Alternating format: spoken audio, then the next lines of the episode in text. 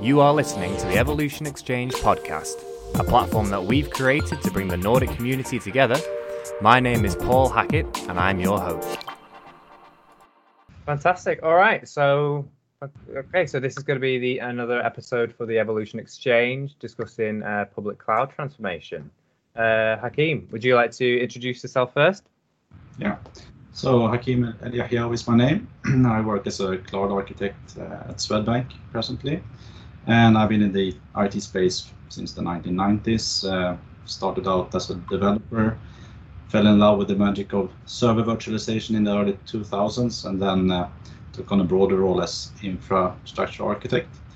Uh, been working close to customers uh, uh, all the time, and have, have, also been a team lead and a manager.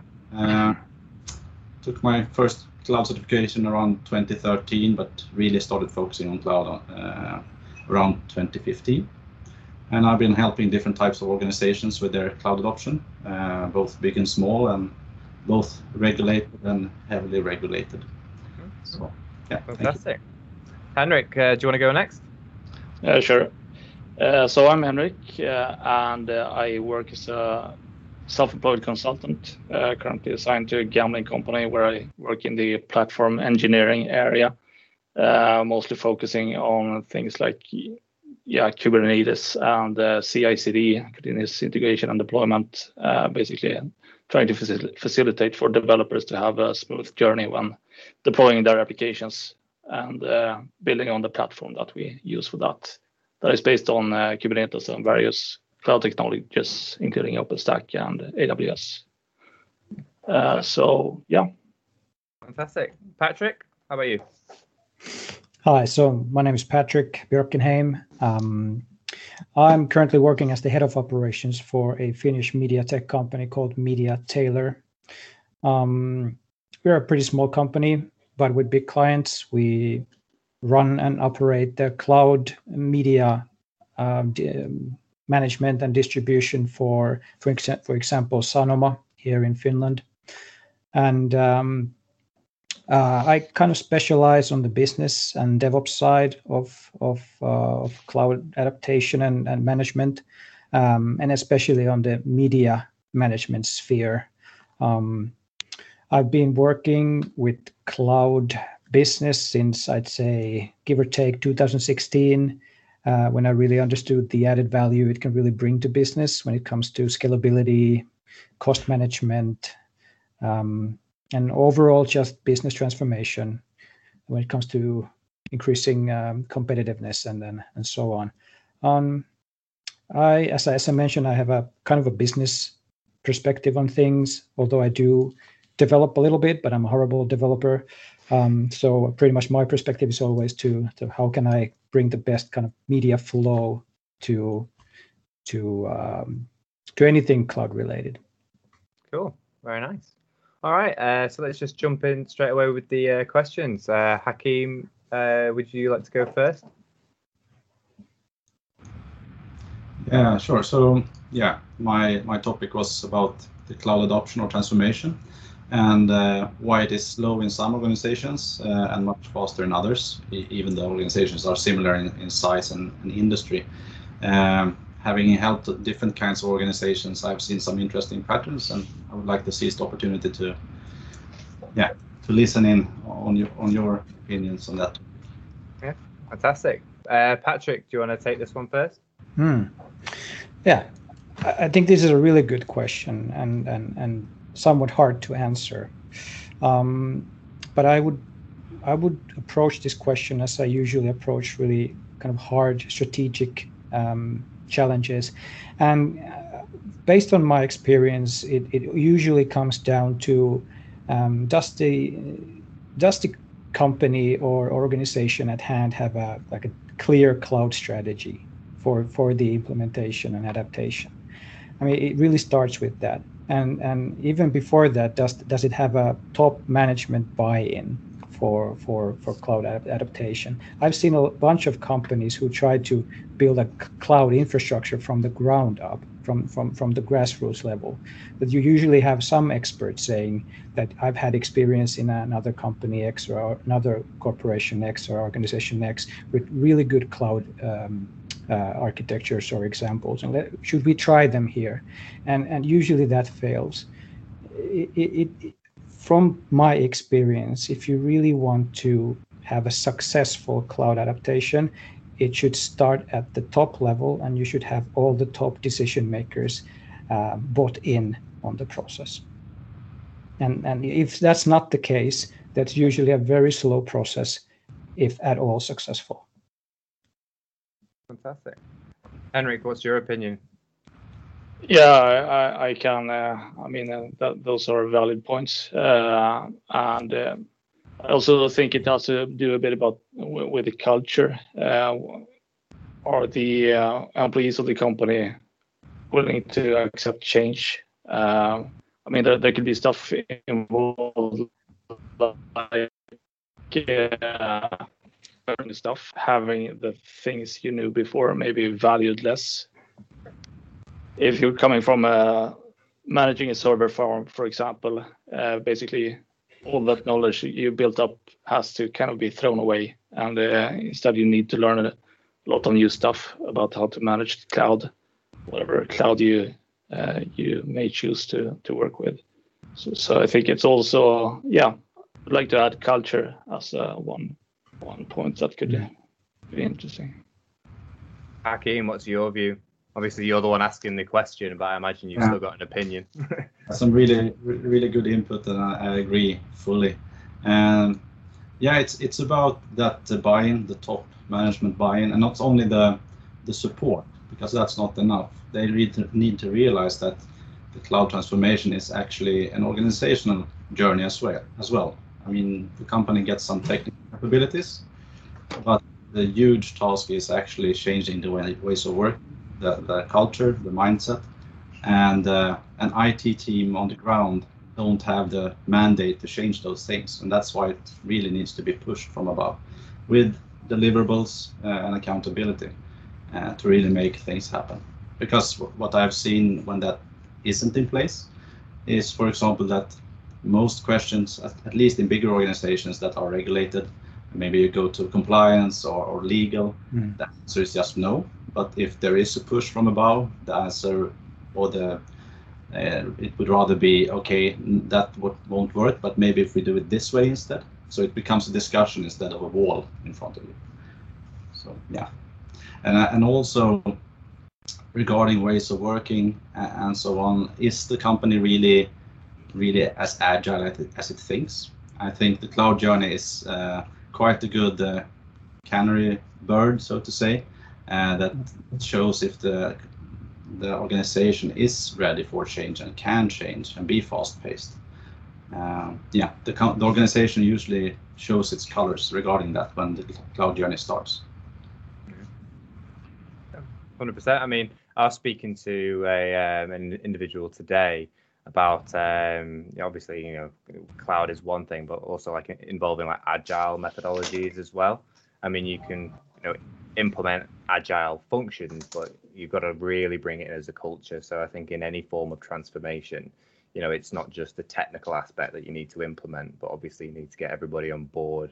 And there are some people that you know just aren't you know, you know on the same wavelength or want to be on the same wavelength. So it's about how you can encourage and adapt uh, the mindset of those as well. Yeah, percent. All right. Um, so, are you happy with the answers you received to that one? Yeah, absolutely. Thank you. Wonderful. All right, um, Patrik, do you want to ask uh, your mm. question? Maybe give some context uh, yeah. around the question as well. Yeah, absolutely. Thanks.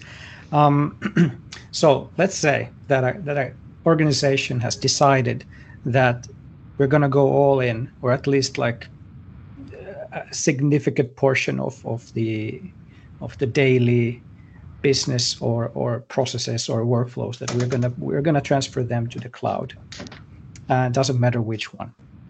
Um, so, what would you say in any given scenario would be the key factors to manage this effective and, and safe adaptation um, for, for public cloud for any organization. Uh, Henrik, do you want to start this one off? Yeah, um, thinking a bit about might be become a bit technical and, and uh, into into my my own question a bit, but but I, I think uh, well, you, I think you need to start small because uh, cloud can be very overwhelming if you start using uh, lots of separate different services at once or even try lots of different services. It, it can be really hard for the organization to keep up. What are we really using? What is critical? And so on you, i think it's critical that you have some good way of documenting exactly what you're using and what it is for and to start small and make sure it works and make sure you have the processes in place to um, yeah to to be able to to sort out what what kind of resources are we using and what are they for and are they critical. And then start small and build from there that that would be my my suggestion Where you like making a test environment first in some cases yeah uh, Hakeem, what's your opinion? I agree totally with that uh, incremental approach, so to speak, uh, because it is a learning learning journey, both both technically and uh, non-technically. So, and going into the, the, technical space, I think it's really important to focus on a couple of areas early on. Uh, that would be identity, uh, networking, and the security areas, because they are they hurt a lot to change later on, and they hurt a lot if you don't have it in place early on. Um, then on the organizational side, we, we touched upon it, right? having the buy-in and so on, um, but also making sure that you have the right competence. Uh, having an ed educational initiative uh, is really important, but you also need to bring in people who has the experience because with uh, cloud being such a quite a new area still. Um, education gives you some capabilities, but the reality looks quite different out there. So, yeah. I do like how that uh, question actually affects the first as well. So obviously, if you're only able to, you know, slowly increment different new services into the into the cloud infrastructure that you're building, obviously that will slow down. So in the larger organizations that you have, you obviously you've got a lot more that you need to, so to say, lift and shift at the same time. Wonderful. All right. So, um, Henrik, would you like to ask uh, your question? Yeah. Uh, so, wording a bit into the previous question uh, about cloud technologies being overwhelming and so on. Uh, question is, uh, what are the best ways or technologies to manage cloud configuration complexity? Hakeem, you're doing quite a lot of this at Swedbank at the minute, being involved in the architectural side of things. So I imagine you have to, you know, pick and choose quite a few different tools all the time. So why don't you answer this one first? Yeah, looking both at Swedbank and the other organizations, you really need to to look at the maturity of the organization uh, to be able to answer this. In the beginning, uh, I think adding um, another layer, so to speak, on top of everything will make things uh, harder to manage. It will at least take a longer time uh, for the cloud journey. I think it's important to to get some hands-on experience for the organization early on. Um, but as the maturity grows, and of course, the bigger the organization is, uh, you will use a lot of different services. And at that stage, uh, I think you you need to have a plan on how to manage that. And I, I think it, it's a hard balance, right? Because if you start to put uh, some types of software in between you as an organization and the different cloud services out there, uh, you usually only you can usually only use the the, uh, the smallest common denominator, so to speak. Uh, the strengths within the different cloud providers won't be readily available through that middle layer. Uh, but at the same time, you, you get to uh, better governance, uh, better control, and better visibility. So yeah, it's a balance, and, and you have to look at the maturity of the organization to, to be able to to choose. And of course, it changes over time. Are there any technologies in particular that you have a preference towards that handle that level of complexity? No, not really. I, I mean, I still haven't seen one solution to rule them all. So it, it becomes, uh, no, at least today, no matter what you're trying to do, it becomes a patchwork of, of different solutions anyways, uh, in at least at some level. 100%. Patrik, how about you? Mm, yeah, I mean, another really great question. It's really hard to answer this with a, I don't know, with a solid, all all, all around um, answer. But I would say that getting this right really requires um, uh, the involvement of, uh, I'd say, like experts um, who are well versed with the latest cloud practices and and and who have been really uh, learning the hard way. I would say, um, like how to get this right um, I would say people who have a deep understanding on the on the latest method, methodologies and uh, the capabilities of whatever public cloud platform is in use. And um, again, I, I, would say that if you have the privilege of having a, a great in-house team, then of course you can spend as much time on the problem solving and uh, architecture discussions and uh, uh, finding the right solutions and, and the right code. But if that's not the case, then it of course comes down to finding the right partners who can help your organization. Um, um, how would you how, how would you say like reduce the complexity uh, by, for instance, uh, uh, using terraforming or or or um, just like the the, the re, re, rewriting the architecture of your of your current uh, workflows. Uh, I have not personally seen uh, a great like uh, uh, over over uh, ruling of of, of a large enterprise level architecture, but I've heard about them and and nobody wants to go through them. So, in at the end of the day. Reducing complexity should be like a week in, week out process. Just making sure that you're always working with the right um, uh, methodologies that uh, add business value and, and make people's life easier, not like having this like a once per year, two times a year discussion, because at that time it could very well be that time has surpassed your need. So it's less a techno- technological complexity, but more a culture shift as a more of a, like a maintenance project rather than something that you just do when it becomes a problem?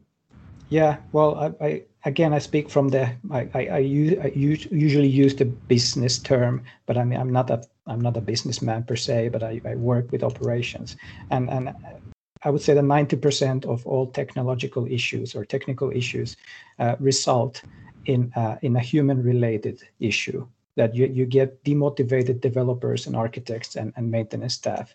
And that's what I try to avoid. So just listening um, technical staff uh, every week or usually every day will give you a pretty good sense on, on where the complexity uh, is at any given scenario. And that you that should give you early warning signals on, on where to put your attention. Fantastic. Henrik, how does that uh, relate to the current situation that uh, you're in? Uh, yeah, all, all valid points. Uh, I'm also thinking about, I mean, some some suggestions if I should throw in what what I what I've been reflecting on myself would be that uh, configuration as code is something you probably want to work with, and uh, so that that is a way so it becomes possible to version control your infrastructure basically. Uh, but of course, you will, you will have to have a tool in between there that can speak to the cloud, so to speak. And uh, Terraform is a pretty strong uh, tool, at least right now. Uh, but it it also has a quite steep learning curve. But that's where my experience is. It's uh, it's at least something that that brings you uh, some distance on the way to to managing this. I would say. Hundred percent. Uh, Hakim, I know you had a number of other questions that you wanted to ask. Uh, do you want to just um, reel one of them off? Um, Ooh, while you have the, opportu- I don't while you have- have the uh, opportunity to do so. um, you need to help me there with the questions, actually. Um, let's see. Because what I'll do is I'll ask um, Gustavo's question for the group um, and get those up as well.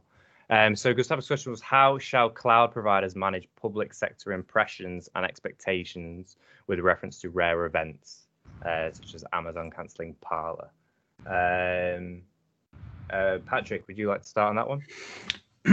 yeah, sure. Um, I had to, I had to actually look this particular example up, and uh, I, I would say that um, I actually used to work in risk management, and um, um, my daily job at that time was making sure that whatever was business critical, um, that there was always an insurance, some kind of a hedging um, against it. So that for instance if you had critical infrastructure that was that was third party related then that wasn't probably a good idea because critical infrastructure should never be related to a third party uh, at least something that is um, within a risk of being for, instance cancelled or or or or, or sold or, or turned or turned down or whatever. And so my I, I would just say that um, this comes down to balancing risk. I mean, some risks you just have to accept that if you select uh, a microservice that is really um, depending on on some um, team or a third-party vendor uh, uh, producing proprietary technology, then you just have to accept that, if, for instance, if that third-party vendor is um, uh, acquired by another party who's who has who does not have an interest of that microservice existing, then that might just be dissolved, and then you have to accept that, uh, or you have to have a plan B or an exit strategy. So this comes down to just balancing and accepting risk. I, I don't really have a better answer for that one. Yeah. Henrik, um, did you look into that at all? Yeah, I mean, uh, it it's interesting. It's a, it's a very rare example that is brought up here, but still, if you see that as a risk, I mean, probably this case was uh, some kind of controversial uh, product or company that that uh, cloud providers or at least one uh, wanted to cancel. But and if you have a product that you want to run in the cloud and you should c- calculate on that risk, that that is quite that has quite a big impact because you you probably want to rely on the cloud that it should be there. And uh, i mean they have all these features of uh, resilience and so on. You can uh, the cloud should run in many regions. Even if there's an earthquake in one region it should still be running. But then it turns up that uh, the cloud provider might just decide to cancel you all of a sudden. And then you're kind of cooked so i mean it, it's a very very rare example but if you should calculate on that risk then i think yeah, it will have a big impact i mean should you have a, a backup server for- farm just in case that, that it's not workable Yeah. Okay. Hakeem, did you have any um, thing prepared for Gustavo's question? Um, I have, I've read about it, but I don't have any details. If it was cancelled because they didn't follow the rules, or cancelled just out of the blue. Uh, so, yeah, but of course there are always maybe a different kind of risks uh, going to the cloud. I mean, new services are creating are created constantly, and uh, some of the services don't take off uh, from the cloud service perspective, so they cancel them and uh, that can be with uh, quite short no- notice, uh, months or half a year maybe. Uh, so you need to really make sure to do that risk calculation and uh, yeah.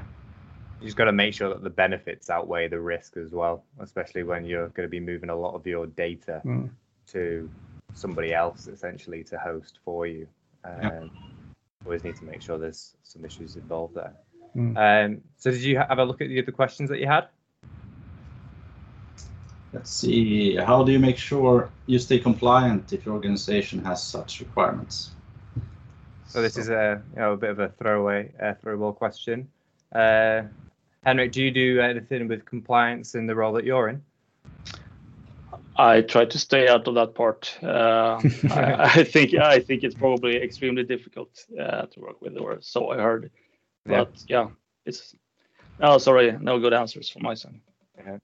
Patrik, maybe from a business point of view, this is right up your alley. Um. Well, yeah. Well, yes, yes, it is, and um, I actually had a good example for the for the previous question as well, but it kind of like resonates to this area as well.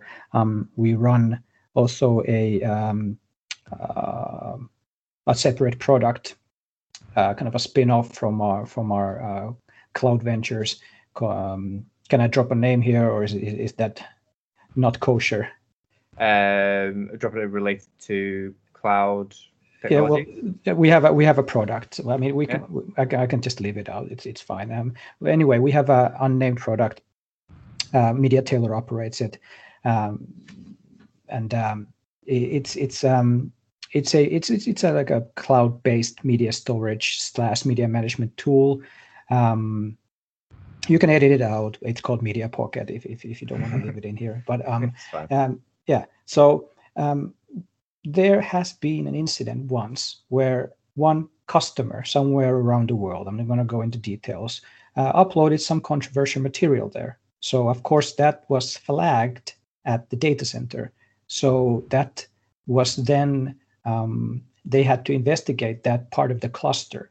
So, that that is a great example where that actually caused a um, that cluster had to be of course frozen for that time being and uh, that in- investigating didn't that didn't really result in anything. But the cluster that we also used uh, that that that impacted um, our service. So we had nothing to do with that. We just we used a cluster for that. But someone somewhere had uploaded controversial material. I don't even know what it was because it was just uh, um, referred to as controversial material. Um, but that's something that you can't really uh, predict. You can't really um, um, plan for. If that happens, and if the cloud provider or a uh, data center provider doesn't have a real-time um, backed up cluster, which could be a totally un, like impossible thing to do with, ju- with just one cluster um, excluded, then you're pretty much screwed because all of the clients who depend on that particular cluster are then uh, denied of access. And that's really something that I, I, I, had never seen before. I didn't really think that that could happen, but more and more people, the more more more um, organizations and people, even consumers, start using public cloud that might have uh, organizations using the same cluster, then these all these parties are affected the same. Hakeem, what do you think to that? I think that maybe from the smaller cloud providers, that's that's uh, a bigger risk. Looking at the bigger ones, I think the risk is smaller uh, because you have the separation in another way. I think uh, between the different tenants, between the different organizations using those services. I haven't actually heard about any such incident uh, at the bigger cloud providers, but yeah, maybe I missed it. Um, but yeah, so, need, yeah, how do you guys say compliant uh, over at, for, well, at Swedbank or elsewhere? Is there any set, are there any procedures that you put in place to avoid? Because obviously you're dealing with lots of you know sensitive data there. Yeah. So there's no no uh, silver bullet. It's just hard work, I would say, and uh, it's quite hard because uh, in a big organization as ours, we have people working with only that full time, uh, legal, uh, privacy, and so on. but from when we come from the cloud side of things and want to architect it, we need requirements, mm. and they it's hard for them to translate that into the cloud world of course what what does those traditional uh, regulatory uh, requirements actually mean and often in an organization, uh, people have been doing stuff in a certain way. So there are old truths. Uh, maybe they don't really know why they are doing it. They just know that system X is configured in this way to be compliant. And then when we ask for requirements, it's really hard to get the the original requirement, so to speak. What is it that we are trying to achieve here? Because of course we will achieve it in different ways uh, with these new capabilities that are existing in the cloud. So, yeah, no silver bullet, but a lot of work. Go on, Patrik. Paul- you Paul- like you were going to say something. Paul, if I may, I mean, I, I, I have a really, really short kind of list for for that kind of a compliant approach. If you want, if you want to hear it, Yeah. Yeah. sense. I'd say it starts with data restrictions, classifying data, defining what data can be moved to the cloud, first of all. Then um, IAM, uh, identity and access management, just enforcing all these policies in the cloud. Um, and also security policy management, making sure that they are implemented and automated, kept up to date. Um, auditing all the vendors for compliance and security who are who you are using if you are using any. And then this is really key. I'd say like early collaboration. Um, if you have if you are overseeing a big transformation project then the earlier the collaboration between business it and security and um, operations is initiated i'd say the easier it is to then consider these aspects. And then of course at the end you have to balance between agility and control some security and compliance issues they are waterfall models and they will probably be that for the time being. But that doesn't mean you cannot be agile. You just have to kind of balance the risk as we have all kind of discussed during this uh, during this chat.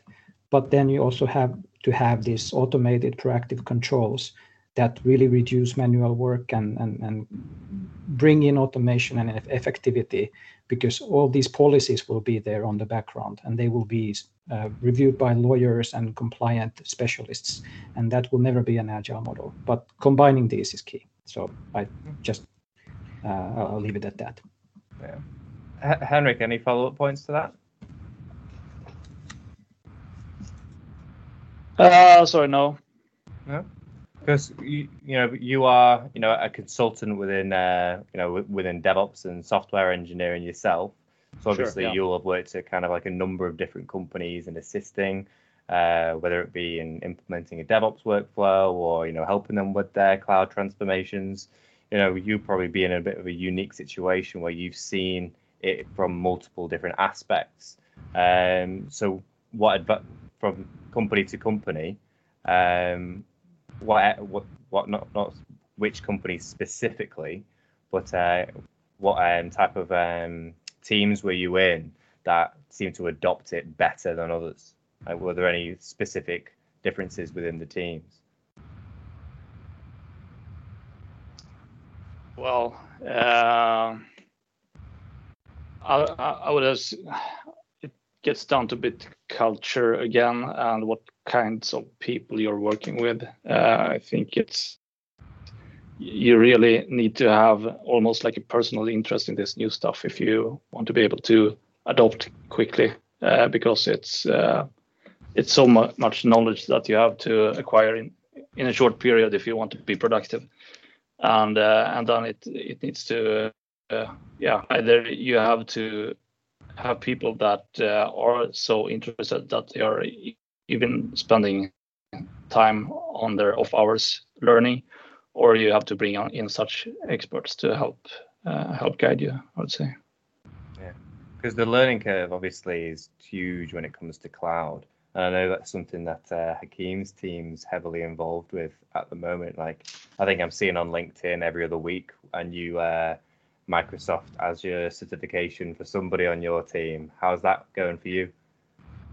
Yeah, uh, I'm really happy about that initiative uh, in our organization. It's not only in the cloud team; it's Yeah. organization wide, and especially within the I- different IT departments. And I think that's key because if, if people don't have the understanding of what we are trying to achieve, of course, uh, yeah, they won't say yes as a first word. Uh, it's more about no because I don't understand what you're trying to do. Yeah. So I think that's key to get the knowledge out there uh, into the organization. And uh, yeah, certifications. I think it's good for on the personal level. You, you get to check, you, you verify your your your knowledge. Um, And for me, I use it as a, a, way of forcing myself to keep my knowledge current. So renewing certifications and so on, I make sure that I don't rely on old old uh, knowledge because yeah, the pace of change is so, so huge. So you need to to keep up. Yeah, because you've been in the business since the 90s, you were saying. So obviously, it's come along. The cloud, uh, public cloud, has changed quite dramatically yeah. since uh, back then. So I, I, imagine you've got a big difference between you know starting a, a team to you know, start a cloud transformation, but then also joining teams that are already partway through. What experience have you enjoyed the most? I actually enjoy both. I really like the pedagogical side of, of things to, to educate people and and make them understand. So I really enjoy that. But of course, uh, working with teams where the speed is already there, uh, where you really can create solutions and bring business value, and that's really satisfying. But I like both sides of it. Yeah. And regarding the uh, knowledge getting old, so to speak, I usually uh, joking with, with the networking team and saying to them that I'm quite jealous because not too much has changed. IP is still IP and routing is still routing. Of course, it's more complex than that. Yeah, but there's an agreement there that there's a lot of passion involved, and uh, that's you know obviously you have to get the right culture and the right people in place uh, to even make it possible, uh, mm. and that will all affect the speed. It will affect, affect the compliance, as mentioned earlier. It will affect um, you know how safely it gets adopted. So you know it's all about bringing in the right people in. And you've mentioned you know the, the hiring people or bringing in experts. Um, what's your preference? We need both.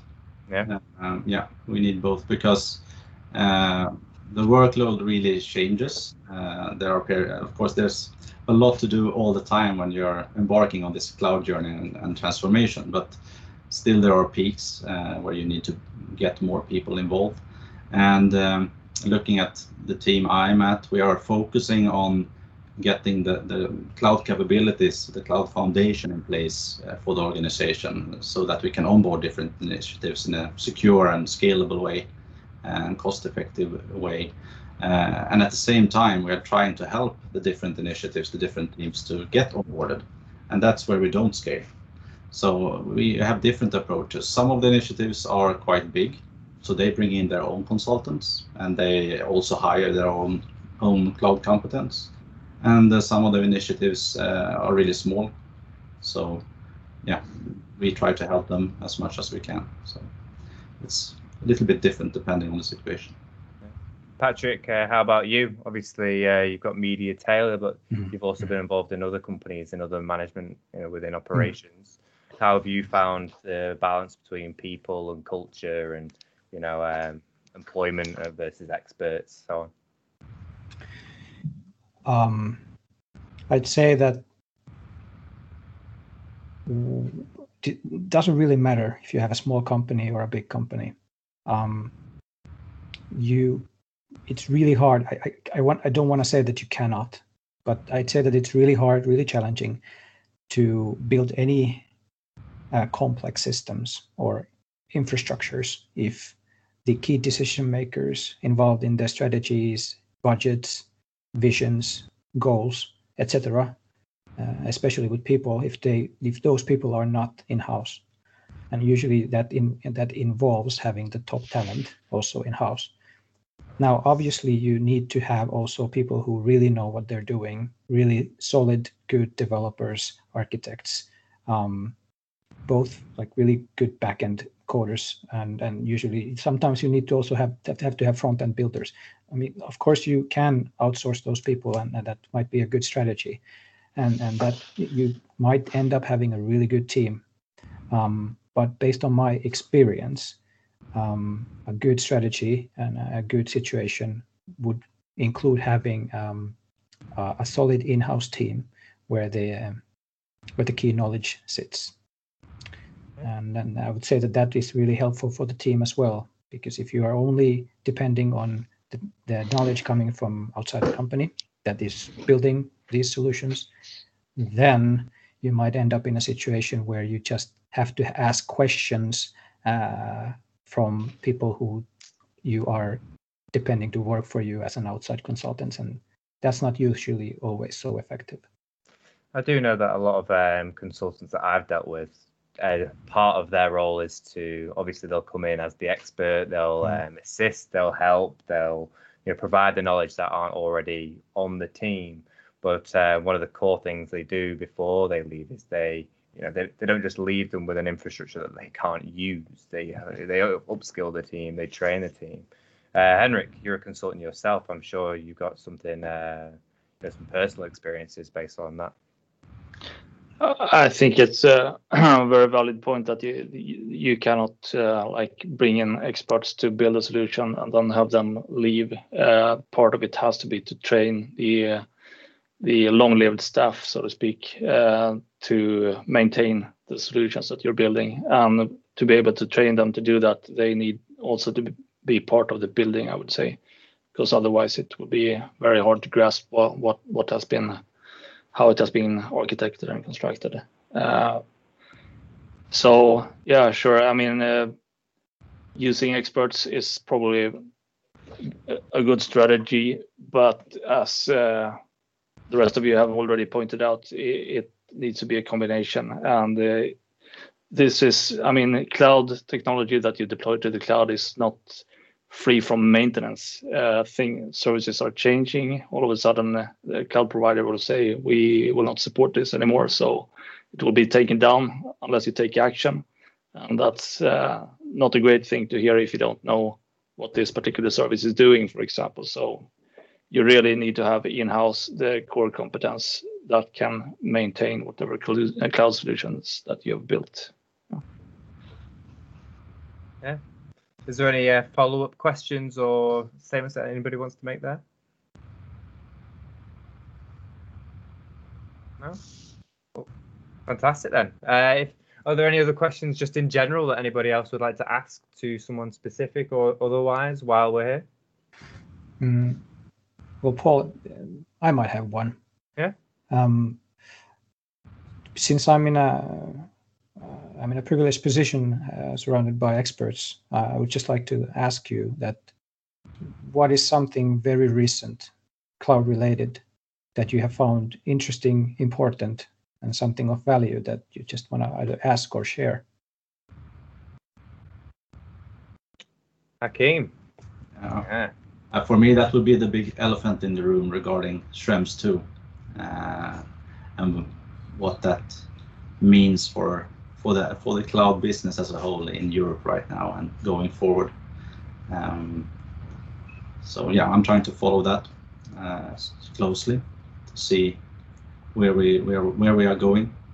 I think it's a really uh, hard decision uh, for European organizations or on the European level because I mean it has been known for several months now but I don't know of any organization that has stopped using cloud services. And I guess. I'm going to go into a bit more detail about Schrems 2, because I'll be honest, I'm not fully knowledgeable on what that is.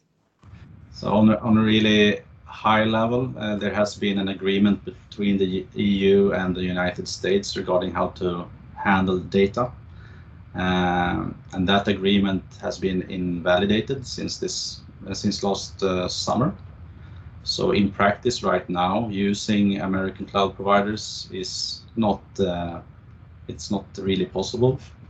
It's not allowed if you should follow everything by the book. Um, so yeah, that's that's quite a big thing that is going on and being investigated, or it is allowed, but this, the the measures you have to put in place are really not practical. So in essence, it's really hard to use the big cloud cloud vendors. Uh, but I think the EU and most organizations are already too dependent on these services. So it's not as easy as saying stop using them because yeah, bad things will happen, I think. Yeah. I've not come across that before. Henrik, have you uh, come across this? Have you had to make any extra, you know, um, adjustments to what you're doing in the cloud currently?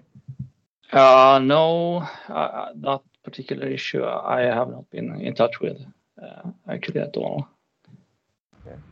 But uh, going back uh, to the question, uh, I can't think of anything recent, but more of a of a something I'm thinking about, like what, where where will the abstraction end? I mean, it feels like you're getting more and more fine-grained services from the cloud providers. Like it started out with you can have your server in the cloud, and then you add stuff to that server and have it run and so on.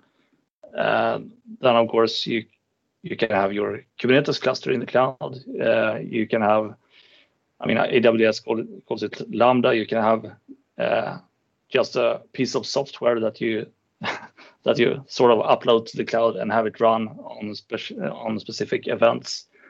Uh, so I'm, I'm, wondering a bit where will it end and how will it look like in the future? It feels like uh, it will become more and more abstracted and uh, yeah, we are getting further and further away from from managing servers or anything that looks like servers. Patrik, have you got a counter to that? Mm, uh, that's a really good point, and that makes me think that you can't really talk about cloud architects or or just cloud developers in the near future just as you now have backend developers you have front end developers you have data scientists you have uh, architects that are uh, specialized in a very specific piece of technology and if you so what is a full stack developer nowadays? It's almost impossible because that would that would mean that you know most the current te- technologies and programming languages and that's really i mean it's it's really it's possible but it's really uh, uncommon. So i'd say that's a really good point that henrik makes and i'd say that in the near future you will have just more and more specialization on people who specialize in a very specific part of cloud architecture and infrastructure. And and we will depend on more and more like experts. You probably will not have too many people who know it all. Don't you think that will be harder for cloud transformation if there's like mm. too many services now? Uh, yeah definitely. And that kind of ties up to what, what i've noticed nowadays is that you you have like pop these small small really small like micro cloud providers like popping up I've seen like three here in Finland, and and and they specialize in small business cloud adaptation. Not that I mean they they have focused on the small business sector, uh, and, and that's really interesting. And that's that's that's really interesting because uh, that means that anybody can do it now. But that also means that if you if you want to do it and you don't know how and, and you can afford it, you just need someone who can um, hold your hand and and and that means that you you we depend on more and more people knowing how to do this. And if they are all employed by big companies and, and companies who use big cloud then that opens up a, a job opportunities for people who kind of want to do it on the small scale. And that's interesting. I find that really interesting. Hakim what's your thoughts there? Um, I th- I also see the same same pattern that you mentioned, Henrik. Uh, the complexity getting worse, so to speak, and uh, more specialized services. Uh, I think this is a, a good discussion when you talk multi-cloud as well. Uh, companies want to adopt adopt that for different reasons, and some want to adopt it to avoid vendor lock-in. I think that is uh, you're fooling yourself basically when you try to adopt multi-cloud because of that reason. Uh, because in the end it means you can only use the very basic services that each cloud provider provides, uh, like VMs and containers. But the really powerful services are often quite unique uh, in different ways at the different cloud providers. Um, because of that, yeah, complete, uh, thing that you mentioned, Henrik, more and more specific services are being created. Hmm, fantastic. Henrik, you happy with those responses? Uh, sure, absolutely. Uh, and I think maybe also the answer to how to manage all this is, I mean, having architects in place that can sort out the big picture among all these services is uh, not getting any less important. Probably. I mean, it has to be made decisions. Is that this something we can use? Should we use it? can we take the pain of maintaining yet another service for years to come and so on. So